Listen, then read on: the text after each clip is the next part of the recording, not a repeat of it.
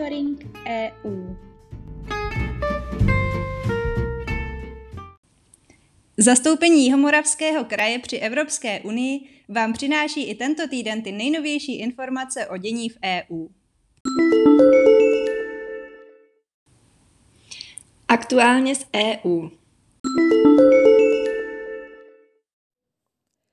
Ve dnech 14. až 29. března se Evropská unie zúčastní obnovených globálních zasedání týkajících se biologické rozmanitosti. Jejíž cílem bude pokročit v rozvoji globálního rámce pro biologickou rozmanitost na období po roce 2020. Nové celosvětové dohody o tom, jak zastavit a zvrátit úbytek rostlin, zvířat a ekosystémů naší planety.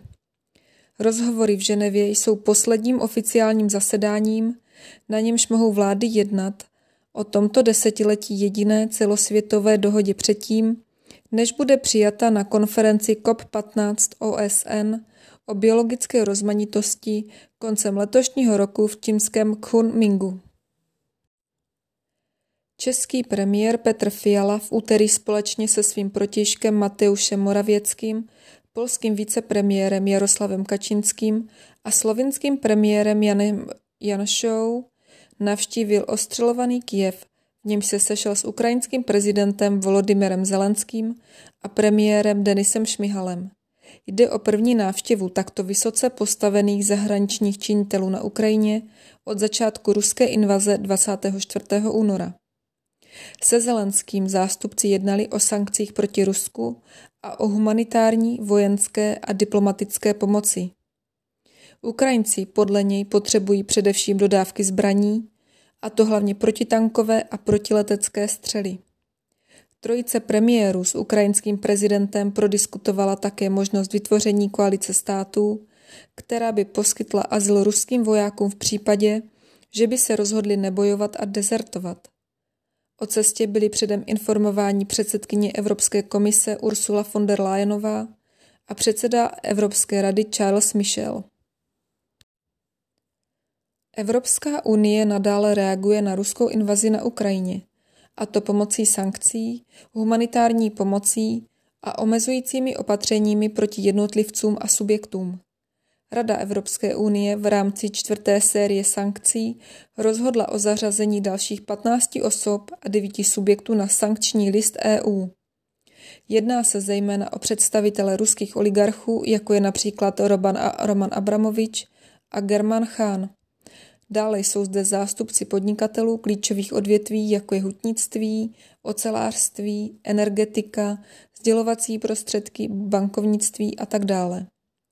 Na seznamu jsou také tvůrci kremelské propagandy, jako například Konstantin Ernst.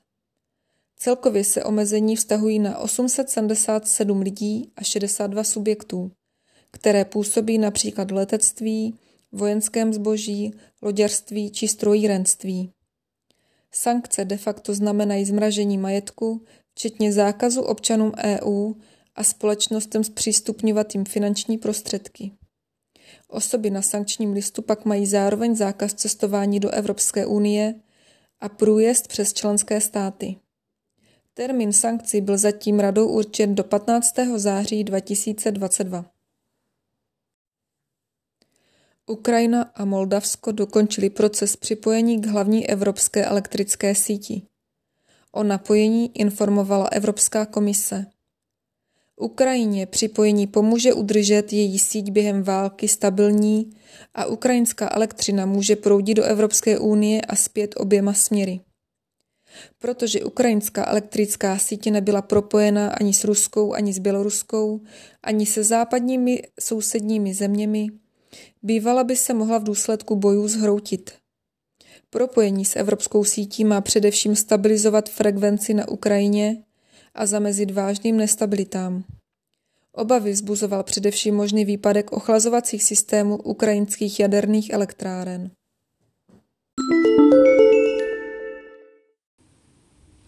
Zprávy z evropských institucí.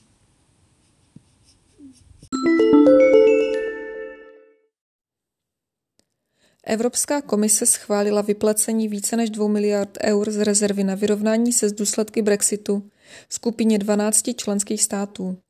Tímto rozhodnutím bude do konce března 2022 uvolněno celkem 819,2 milionů eur a zbývající prostředky budou vyplaceny do dubna 2023.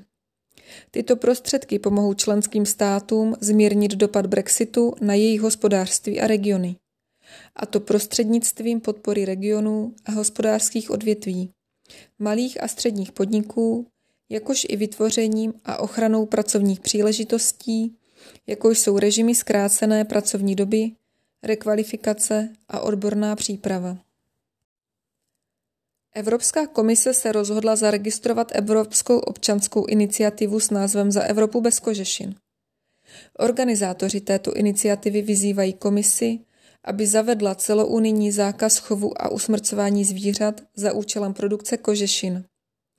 Požadují rovněž zákaz uvádění těchto kožešin a výrobků, které je obsahují na trh Evropské unie. Po úspěšné registraci mohou organizátoři začít sbírat podpisy. Pokud Evropskou občanskou iniciativu během jednoho roku podpoří alespoň jeden milion občanů z minimálně sedmi členských států, bude na ní muset komise reagovat. U příležitosti zahájení 8. fóra o soudržnosti komise spustila veřejnou internetovou platformu Kohezio, která zhromažďuje veškeré informace o více než 1,5 milionu projektů ze všech 27 členských států, jež byly od roku 2014 financovány z Evropského fondu pro regionální rozvoj, Fondu soudržnosti nebo Evropského sociálního fondu. Je to poprvé, kdy se vytváří takto veřejně přístupná komplexní platforma dat o projektech, která bude k dispozici ve všech jazycích Evropské unie.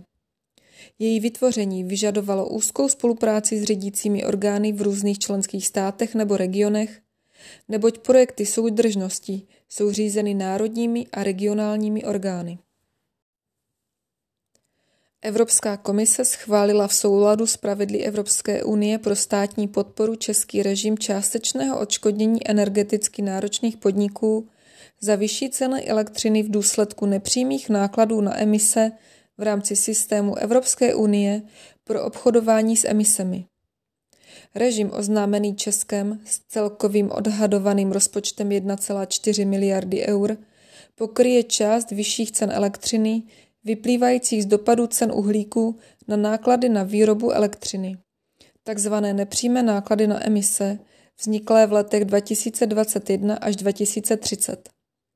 Cílem podpůrného opatření je snížit riziko úniku uhlíku, ke kterému dochází v případech, kdy podniky přesouvají výrobu do zemí mimo Evropskou unii s méně ambiciozními politikami v oblasti klimatu, což vede k odlivu hospodářské činnosti z Evropské unie. Avšak nedochází ke snížení emisí skleníkových plynů v celosvětovém měřítku.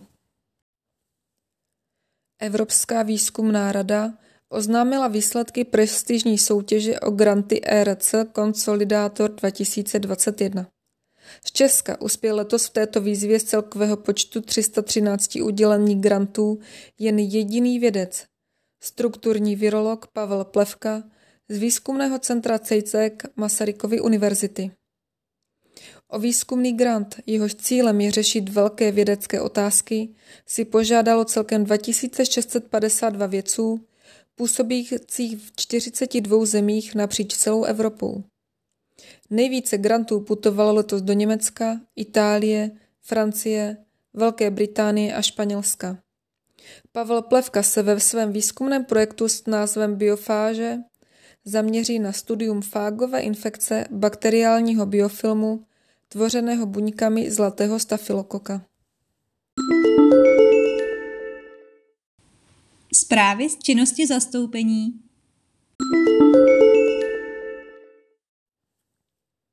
V pondělí 14. března se zastoupení zúčastnilo online semináře Uhlíkové zemědělství, jaký bude dopad na využívání půdy. Uhlíkové zemědělství je jednou z priorit francouzského předsednictví a silnou motivací pro zemědělce k naplnění ambic Evropské unie ke zmírnění klimatu. Cílem je do roku 2030 snížit emise skleníkových plynů alespoň o 55% V rámci této panelové diskuze bylo pojednáno o sekvestraci uhlíku do půdy, krycích plodinách a také o problematice uhlíkových kreditů. V pondělí se dále zastoupení zúčastnilo moderované panelové diskuze pokud by v dodavatelských řetězcích Evropské unie nedocházelo k odlesňování, pomohlo by to snížit odlesňování globálně? Odlesňování a přeměna přirozeného prostředí představuje přibližně osminu celosvětových emisí a jsou hlavní příčinou ztráty biologické rozmanitosti. Tématem diskuze bylo především to, jak zefektivnit závazky v oblasti odlesňování. V úterý 15. března se zastoupení zúčastnilo celodenního fóra pro budoucnost zemědělství v budově Square Convention Center v Bruselu.